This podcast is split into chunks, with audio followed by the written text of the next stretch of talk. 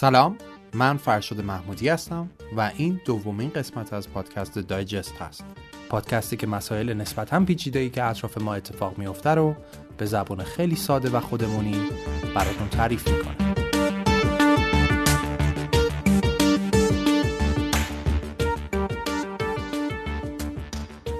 خب ما امروز می‌خوایم راجع به مفهومی به اسم برکسیت صحبت کنیم. یکی از بزرگترین اتفاقات سیاسی تاریخ مدرن انگلستان. احتمالا اسم برکسیت رو تو یک سال اخیر خیلی باید شنیده باشید. برکسیت در اصل ترکیب دو تا کلمه انگلیسیه که با هم ادغام شدن.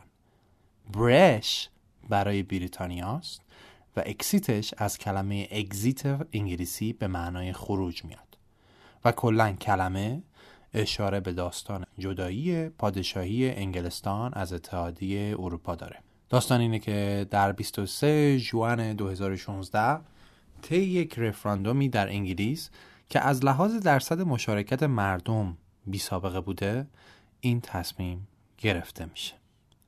ولی برای اینکه یکم عمیقتر بدونید ماجرای برکسیت اصلا از کجا شروع شد و چی شد که به اینجا رسید باید یکم از قبلتر وارد داستان We're better out.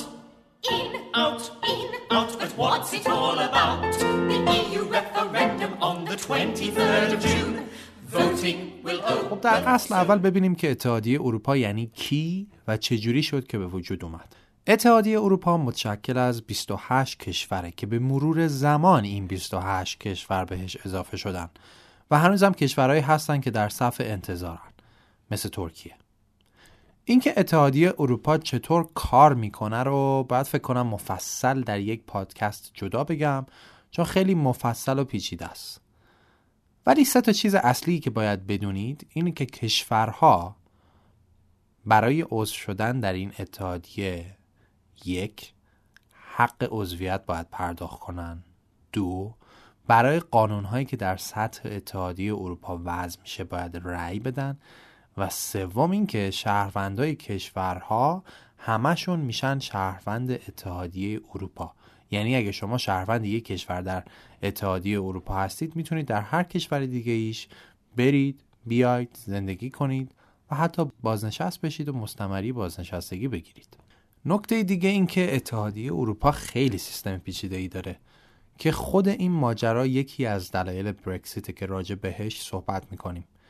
ولی یه چیزی که کمک می‌کنه اتحادیه اروپا رو خوب درک کنید شناخت تقسیم بندی های منطقه‌ای متفاوتشه که بر اساس موضوعات مالی، اقتصادی، مهاجرتی و سیاسی تقسیم بندی شده.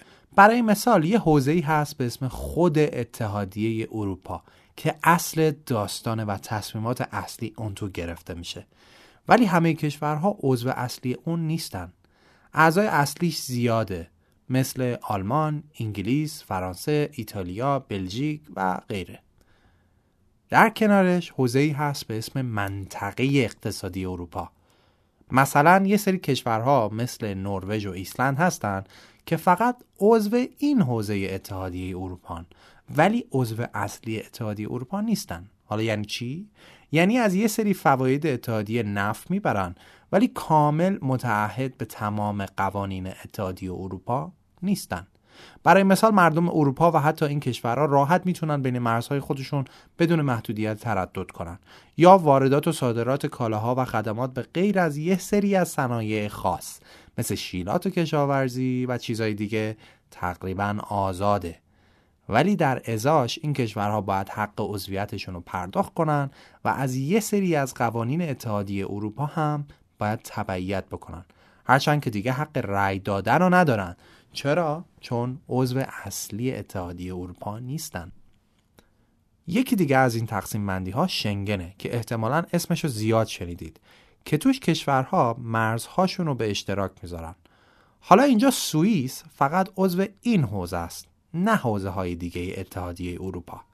این به معنی اینه که افراد غیر سوئیسی می‌تونن برن سوئیس و بیان ولی نمی‌تونن توش زندگی کنن.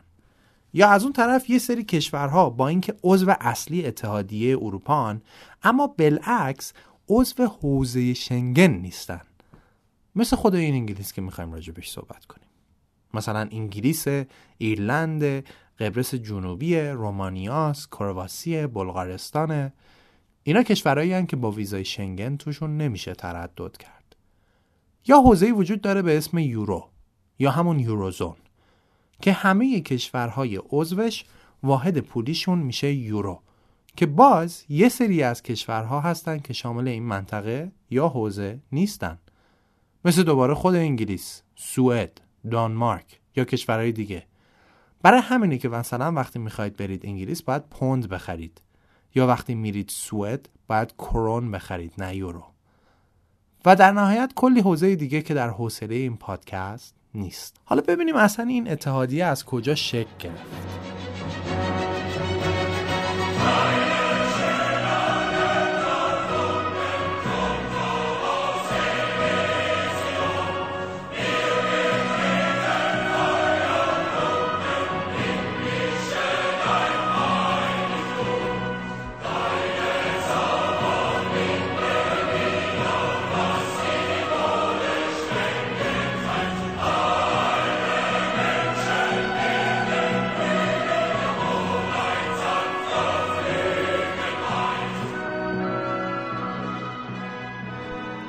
بعد از جنگ جهانی دوم این ایده مطرح شد که اگه کشورهای اروپایی با هم ارتباطات اقتصادی زیادی داشته باشن احتمال جنگ در بینشون از بین میره.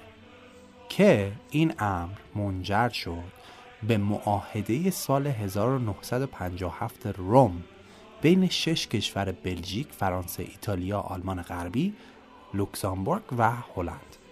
که نهایتا European Economic Community یا همون جامعه اقتصادی اروپا رو به وجود آورد. اولش اتحادیه اروپایی در کار نبود.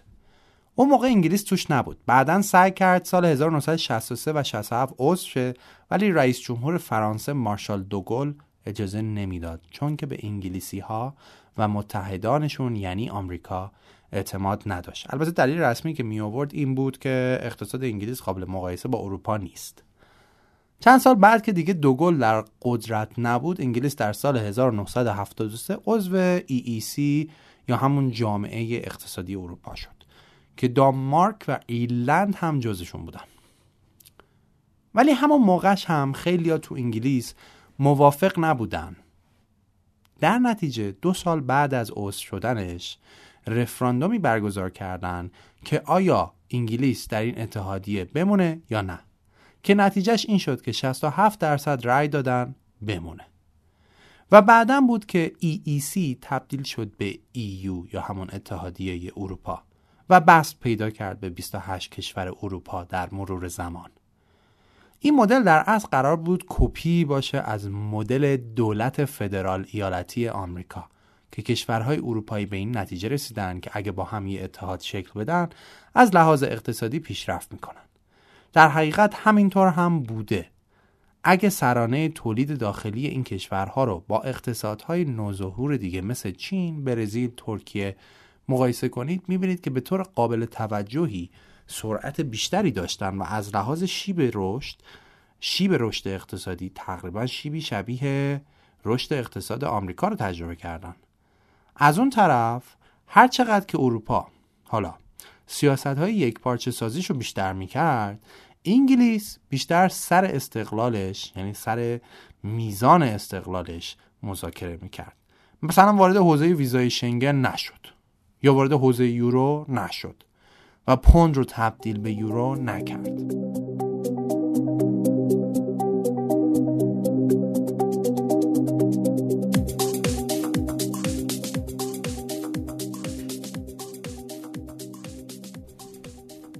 همانطور که زمان میگذشت از اون طرف معاهده لیسبون مطرح شد که توش یه چیزی بود به اسم بند پنجاه آرتیکل 50 که به هر یک از اعضا این اجازه رو می‌داد که اگه خواستن بتونن اتحادیه رو ترک کنن. اینو داشته باشید چون بعدا بهش رجوع می‌کنیم. همزمان با این ماجرا رکودهای اقتصادی شروع شد. قرضهای یونان بسیار زیادتر از حد شده بود. مهاجرهای زیادی به سمت اروپا سرازیر شدن. و خب این مهاجرها که می اومدن به سمت اروپا مقصد مورد علاقهشون یکی از سه کشور آلمان و فرانسه و انگلیس بود.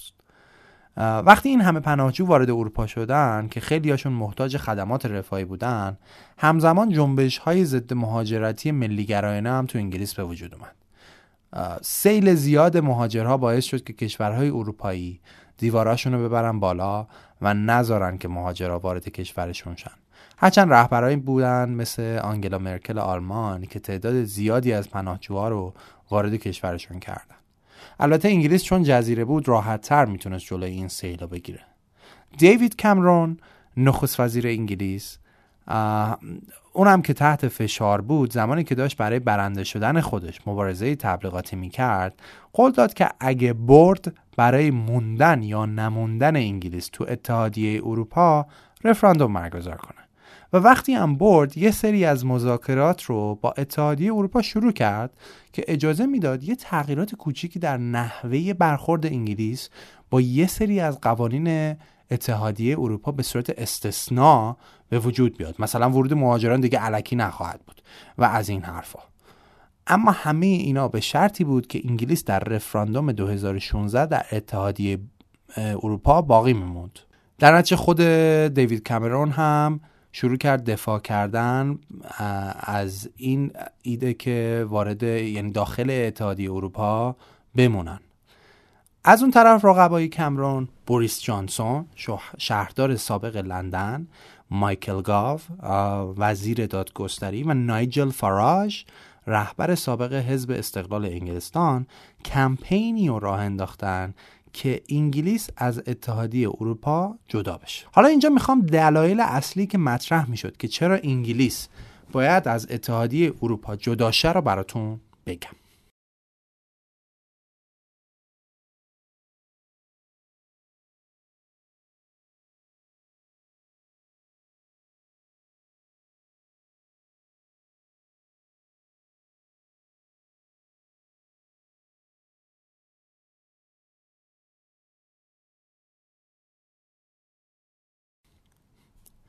یکی از این مسائلی که مطرح میشه حق عضویت و کلا پولیه که انگلیس به خاطر عضویتش داره به اتحادیه اروپا میده. مخالفینش این بحث رو مطرح می‌کنن که اتحادیه اروپا داره انگلیس رو میچاپه و این پول ملت ماست که داره دور ریخته میشه. مثلا بوریس بوریس جانسون کمپین تبلیغاتیش این شکلی بود که با یه اتوبوس قرمز رنگ که روش نوشته بود انگلیس داره هفته 350 میلیون پوند به اتحادیه اروپا پول میده سر تا سر انگلستان رو می‌رفت و سخنرانی می‌کرد. البته بعدا سازمان آمار انگلیس می‌گفت که این آمار و ارقام خیلی کمتره. یه چیزی حدود 250 میلیون پونده در هفته. و اصلا این شکلی نیست که هفته ای پول داده بشه. و این کار برای مختوش کردن افکار عموم داره شکل می‌گیره. اصل داستان اینه که انگلستان در سال 2016 13 ممیز یک میلیارد پوند به اتحادیه اروپا پول پرداخت کرده بود و البته چهارون این میلیارد پوند رو هم به شکل سوبسید به کشاورزاش یا اعطای وام به دانشگاه ها یا از طریق دیگه پس گرفته یعنی 8 ممیز 6 میلیارد پوند خالص پرداخت کرده بود. در حقیقت انگلستان در سالهای اخیر میزان احتیاط مالیش به نسبت به قبل افزایش پیدا کرده بود. شاید هم به خاطر همین زوم کرده بودن روش. بعدی بحث مهاجرت هاست. جالب اینه که بدونید تراکم جمعیتی انگلیس نسبت به خیلی از کشورهای دیگه بیشتره. یعنی شلوغی جمعیت بیشتر به چشم میاد و این موضوع رو پررنگتر می‌کنه. و نکته مهمتر اینه که دقیقا در این چند سال اخیر به نسبت سالهای قبل انگلیس هم بودجه بیشتری به اتحادیه اروپا پرداخت کرده بود. هم میزان مهاجر بیشتری نسبت به قبل. به داخل مرزهاش راه داده بود. حملات تروریستی هم که در این اسنا که احتمالا در یک سال اخیر از اخبار شنیدید بی تاثیر نبوده. حتی یه هفته مونده بود به قبل از رفراندوم یه حمله دیگه اتفاق افتاد که خیلی ها میگن روی نتیجه رفراندوم گذار بوده. طی چند سال اخیر آمار مهاجرت از شرق و جنوب اروپا به انگلیس به طور فزاینده افزایش پیدا کرده بود. آمار تخمین زده حدود 940 هزار نفر از شرق اروپا که بیشتر رومانیایی و بلغارن 791 هزار نفر از غرب اروپا و دو میلیون و 900 هزار نفر از کشورهای غیر اروپایی که بیشتر از چین و هندن در انگلستان زندگی می‌کنن و کار می‌کنن How did you vote? I voted to leave. What about you? Leave. How come? Our borders are our borders at the end of the day. You can't just keep piling people into our country and then paying for them, or people who shouldn't be in this country we want to extradite because they shouldn't be here, like murderers, rapists, whatever. Our rules should say pick him up, send him back. It's obvious that immigration is a big concern in this area, but the leaders of the Leave campaign made promises about clamping down on immigration that they might not be able to keep. And they've walked some of those promises back already, saying that if the UK wants to keep its access to the European Union's market, then it's going to have to agree to the European Union's immigration rules, just like before.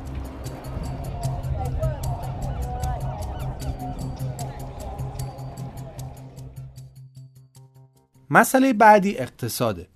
کلا حرف سر اینه که آقا جان ما این منفعت های اقتصادی که بر اثر عضویت در این اتحادیه است رو ندیدیم. کوش. مثل داستان تحریم های خودمونه که یه سری یا لمسش کردن ولی خیلی کسای دیگه هم وقتی دیدید سوار تاکسی اینا میشید صحبت از اینه که کو چی شد؟ همه چی بدتر هم شده تازه. مرغ انقدر بود شد انقدر. گوشت انقدر بود شد انقدر. هیچی فرق نکرده. تو انگلیس هم خیلی از این شهرهای مخصوصا شمالیشون این موضوع دغدغه‌شون بوده. برای نمونه در اثر بودن در اتحادیه اروپا میشه گفت صنعت شیلات انگلستان بسیار تحت تاثیر قرار گرفت. چون دیگه اتحادیه اروپا یه سری قوانین وضع کرده بود که هر کشوری برای ماهیگیری سهم داره.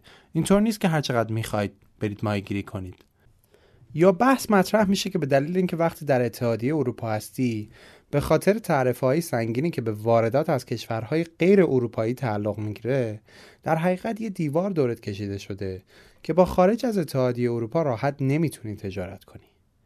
برای نمونه انگلیس نمی‌تونه به راحتی با این قوانین گمرکی از آفریقا مواد غذایی وارد کنه و خب به خاطر موقعیت جغرافیاییش این هزینه تموم شده بیشتری براش خواهد داشت.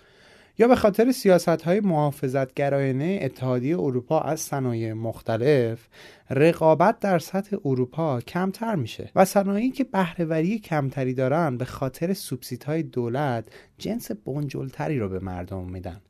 و درسته که برای تولید کننده خوبه ولی هزینهش رو کی میده؟ مردم. یه مثالی که می‌زنن اینه که وقتی صنایع فولاد مثلا سوبسید زیادی از اتحادیه اروپا دریافت می‌کنن و رقابت خارجی براشون از بین میره در نتیجه به خاطر انحصار و یا راندمان کمشون فولاد رو به قیمت بیشتری میفروشن حالا کی این فولاد رو می‌خره؟ خب صنایع دیگه مثل چی؟ مثل صنعت خودروسازی یا صنعت ساختمان در نتیجه هزینه ای تمام شده اونها هم افزایش پیدا می‌کنه دیگه. و منجر به افزایش تورم یا همون افزایش قیمت های خود اونها میشه. جالب اینه که بدونید که خود این قیمت باعث میشه برگرده صنایع فولاد مواد اولیه که خرید می‌کنن هم قیمتش افزایش پیدا بکنه. چون خود اونها هم خریدار مواد اولیه هم دیگه. نمونه داخلیش این که دولت ما ایران ایران مثال می‌زنم. از صنایع خودروسازیش داره دفاع می‌کنه که اونا جون بگیرن و پول از اقتصاد خارج نشه بره یک کشور دیگه. برای همین تعرفه های گمرکی خودروهای خارجی رو انقدر بالا می‌بره که دیگه ماهیت رقابتی با خودروهای ایرانی رو پیدا نمی‌کنن. یعنی اونی که دیگه 50 میلیون پول داره می‌خواد بره ماشین بخره مجبور یکی از ماشینایی که داخل ایران تولید میشه رو خرید بکنه. خب این درسته که به صنایع خودروسازی مثل ایران خودرو و سایپا اینا کمک می‌کنه. ولی هزینهشو کی داره میده؟ مردم. مردمن که باید جنس بیکیفیت مصرف کنن For hundreds of years, Paul Joy's family has set out on the North Sea to catch fish. They're one of the few remaining families of fishermen in Hastings, southern England. Joy and his two colleagues mainly catch European plaice, sole and skate. My brother is fishing and cousins are fishing, but for my family, this looks like the last generation. Um, simply, it's just not viable for them to fish. But that's not because of depleted North Sea fish stocks. In fact, stocks have recovered, says Joy. Instead, the problem is that British fishermen face a limit on how much fish they're allowed to catch. Each year, the EU draws up North Sea fishing quotas by fish type and country. What aggravates us is the share we have in our own waters. We're fishing in British waters, which was British territorial waters, and uh, have to throw back fish because our counterparts, our, our European fishermen, they do not. they do not have to throw that. That's why nearly all British fishermen voted for Brexit. They want to regain control over their own waters and decide how much to بحث. دیگه یکی دیگه از دلایل برکسیت بحث حاکمیت و قوانین اتحادیه اروپا است. کلا حرف سر اینه که آقا چرا ما باید یه سازمانی که رئیس رؤساشو ما انتخاب نمی کنیم برای ما قانون گذاری کنه؟ داخل پرانتز اینو بهتون بگم. واقعا رؤسای اتحادیه اروپا بر اساس انتخابات انتخاب نمیشن بلکه منصوب میشن یعنی election نداره select میشن. چرا سازمانی که این همه پیچیدگی داره رو و ما اصلا نمی‌دونیم چطوری کار می‌کنه رو بذاریم اونجا برای ما تصمیم بگیره؟ چرا ما باید این همه پول بدیم برای این چند هزار نفر کارمند اتحادیه اروپا تو بروکسل نشستن برای خودشون که خیلی هاشون هم از دیوید کمرون هم حقوقشون بیشتره؟ چرا اونا باید بشینن برای ما وضع قانون کنن؟ چرا ما باید قوانینمون تحت تاثیر رأی پارلمان اروپا باشه؟ اینجا این نکته رو بگم بهتون داخل پرانتز که 65 درصد قوانین جدید انگلیس از اتحادیه اروپا یعنی از پارلمان اروپا گرفته میشه. تو پارلمان اروپا پیش میاد که یه سری قوانین وضع میشن که یه سری از کشورها به مذاقشون خوش نمیاد. مثلا انگلیس در دوازده درصد از قوانین که تصویب شده نظر مخالف داشته ولی کماکان تصویب شدن. این عدد از اون طرف برای فرانسه زیر یه درصد بوده. بیشتر موضوعاتی هم که سرش مخالفت داشتن مربوط به بودجه اتحادیه اروپا سیاست های امنیتی و خارجی بوده. این چند ده هزار قانونی که ادعا می‌کنن برای شی... از شیر مرغ تا جون آدمیزاد هست زندگی رو برای ما سخت کرده. از شیر همون بگیر تا جارو برقی. مثلا تصویب شده که جارو برقی بیشتر از 1600 وات تولید نشه. خب زیر اون وات هم به نفع تولید کننده های برقی آلمانیه. از لامپ پرمصرف و کم مصرف بگیر تا مسواک و خمیر دندون و چیزهای دیگه. قانون پشت قانون اتحادیه اروپا نشسته که فلان چیز باید اینطوری باشه فلان چیز آنطور. دلیل دیگه امنیت. مخالفان میگن که وقتی ما تو اتحادیه اروپا هستیم در حقیقت در رو برای تروریستا باز گذاشتیم و امنیتمون دائما در حال تهدیده. در صورتی که موافقای موندن میگن اتفاقا وقتی شما در داخل اتحادیه هستین از انرژی مشترکی که به وجود اومده برای رهگیری و دستگیری مجرمین بیشتر می‌تونید بهره ببرید. انتقال اطلاعات بین سازمان های پلیس خیلی راحتتر انجام میشه. مورد دیگه بحث جایگاه انگلیس. کلا در جهانه. اونایی که میگن ترک کنیم میگن که ما وقتی تو اتحادیه اروپا هستیم در اصل دست و پامون گیره و کاری نمی‌تونیم بکنیم. استقلال نداریم. جایگاهمون هم تو دنیا تنزل پیدا کرده. در صورتی که موافقای موندن میگن اتفاقا وقتی که در کنار اروپا هستیم قدرت بیشتری به انگلیس داده میشه. حتی باراک اوباما هم گفته بود که انگلیس یعنی بودن انگلیس در اتحادیه اروپا حس بهتری به آمریکا میده. چرا که یکی از متحدانمون در پشت میز تصمیم گیری اروپا Earlier this year, President Obama stepped into British politics and warned Britain not to leave the EU. If one of our best friends is in an organization that enhances their influence and enhances their power and enhances their economy, then I want them to stay in it. Or at least I want to be able to tell them, you know, I think this makes you guys bigger players. Not everyone in Britain was happy with خلاصه که. همه اینا رسید به جایی که مردم مردم انگلستان در روز 23 ژوئن 2016 با فاصله 51 ممیز 9 دهم درصد به 48 ممیز یک دهم درصد رأی به ترک اتحادیه اروپا میدن Good morning, ladies and gentlemen. Local totals from all 382 voting areas have now been certified and announced, and I have therefore been able to certify the result of the referendum on the UK's membership of the European Union. As Chief Counting Officer for the referendum on the UK's membership of the European Union, held on the 23rd of June 2016, I hereby give notice that I have certified the following. The UK has voted to leave the European Union.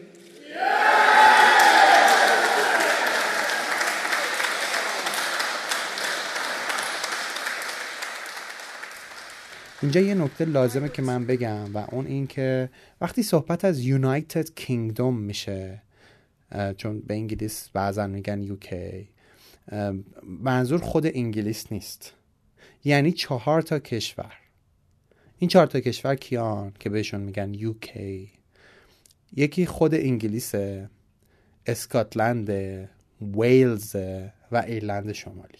این چهار تا رو میگن یوکی از این چهار تا اسکاتلند و ایرلند شمالی رای به موندن دادن.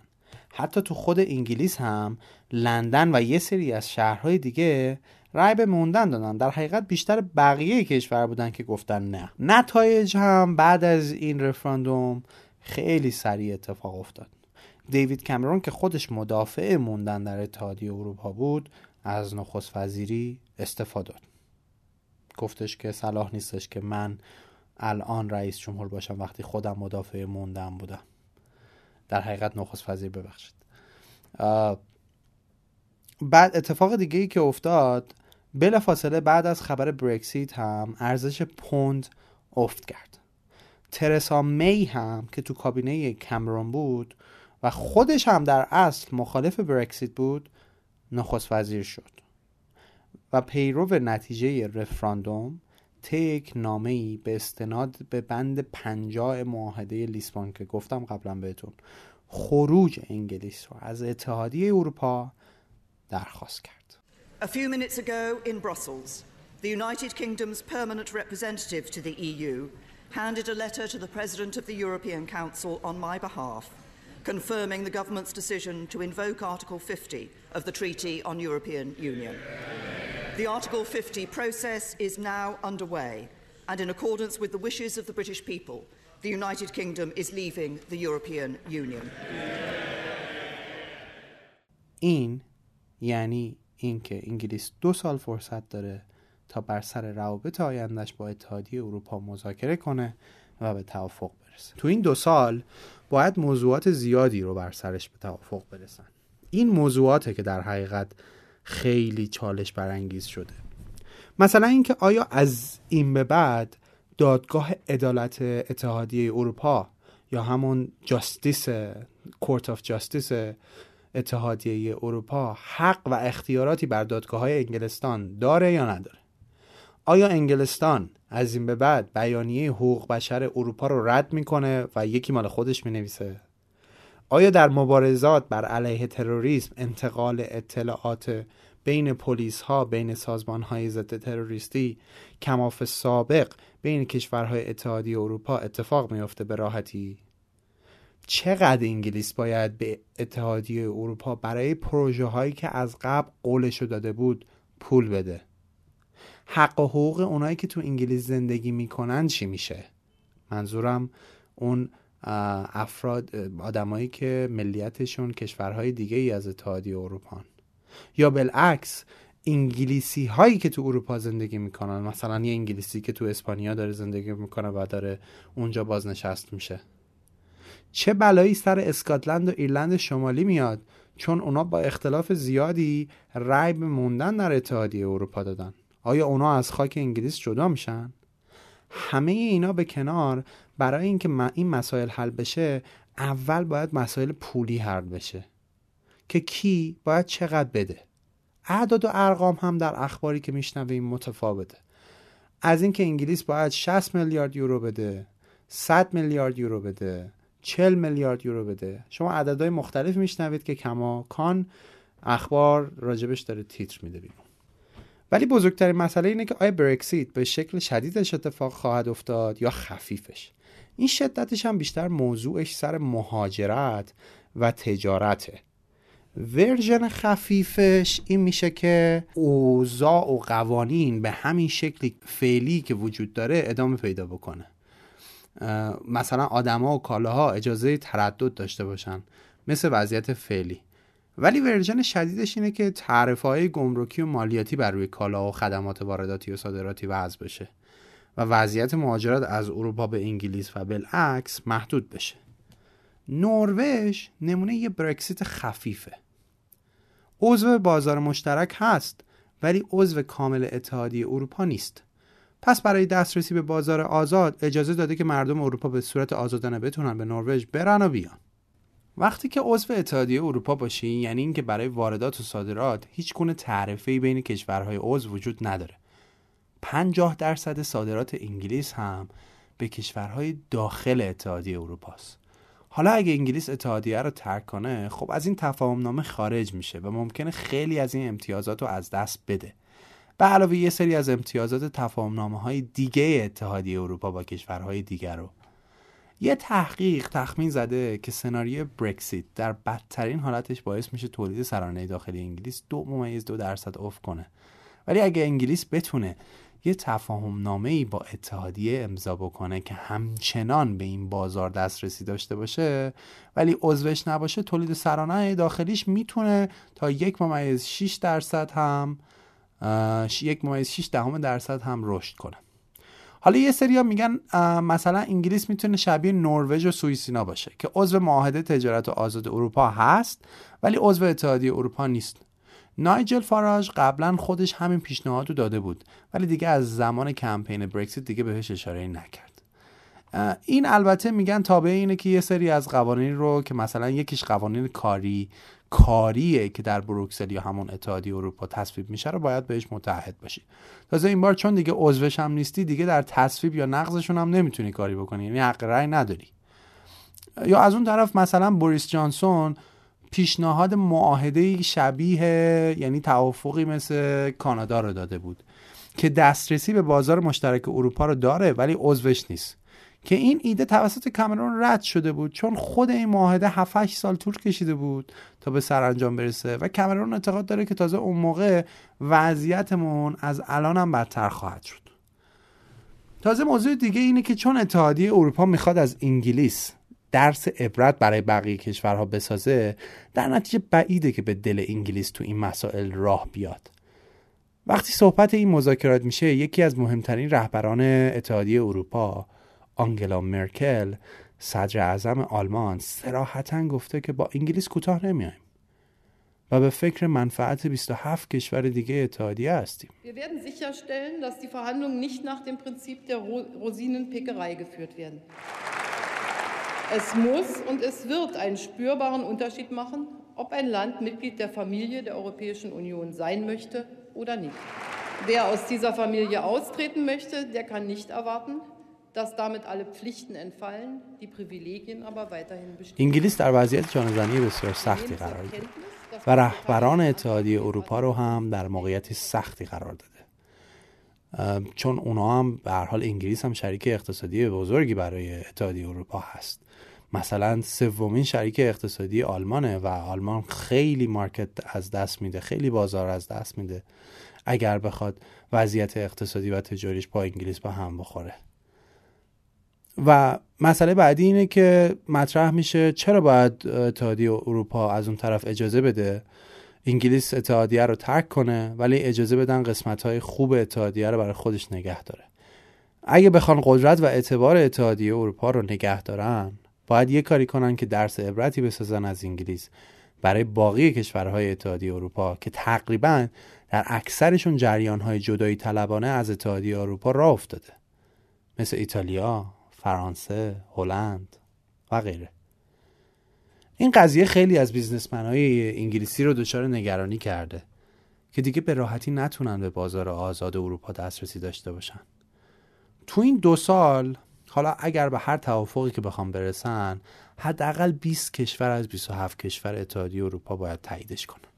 و اگر هم در این مدت به توافقی نرسن فقط با تایید همه اعضای اتحادیه اروپا است که می‌تونه این مذاکرات زمانش تمدید بشه. به محض اینکه انگلیس بعد از توافق از اتحادیه اروپا جدا بشه تمام قوانینی که تا الان بر انگلستان حکم فرما بوده دیگه ساقط میشه. و بحث اینه که اگه که پنج ده هست که این قوانین وجود داره و از فرداش دیگه نباشه خب فاجعه به بار میاد که.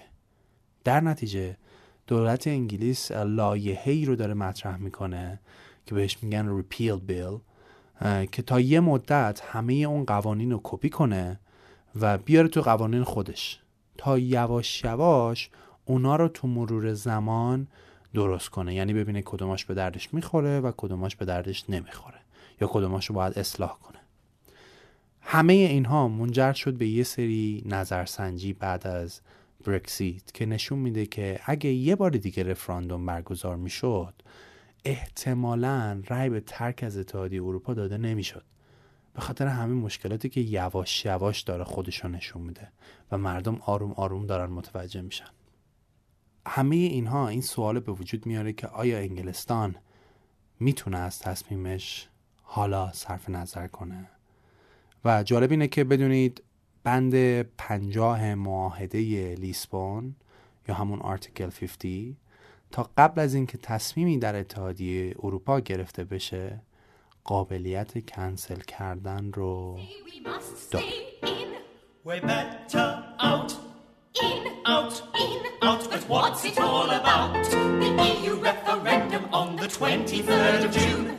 Voting will open soon. What shall we vote for? In or out? Oh, oh, oh, oh, oh. Darling, you've got to let me know. Should I stay or should I go? Call me Dave says we'll be fine. If we stay till the end of time. time. Boris Johnson seems to know. Boris, Boris, Boris. We'd be better if we go. Barack Obama suggests that we remain in. But Michael Gove and UKIP think that we should take our country back. Why should we remain then? If we stay with Europe, we are stronger. Keep the single market. Economic growth. I can see this lovely EU in all my life. Why should we leave then? Think I better leave right now. And take control of our borders. I think I better leave right now. To save some money, money, money. Save us money on the membership fees. In and out, in and out, leaflets coming through my door. I can't take it anymore. It's important that we vote. Risky business to decide. It will last a generation. It will last a generation. Generation. Should I stay or should I go? And soon you will find that there comes a time. For making your mind Should I stay or should I go? For making your mind Should I stay or should I go? For making your mind up. Should I stay or should I go? The end of June we'll know.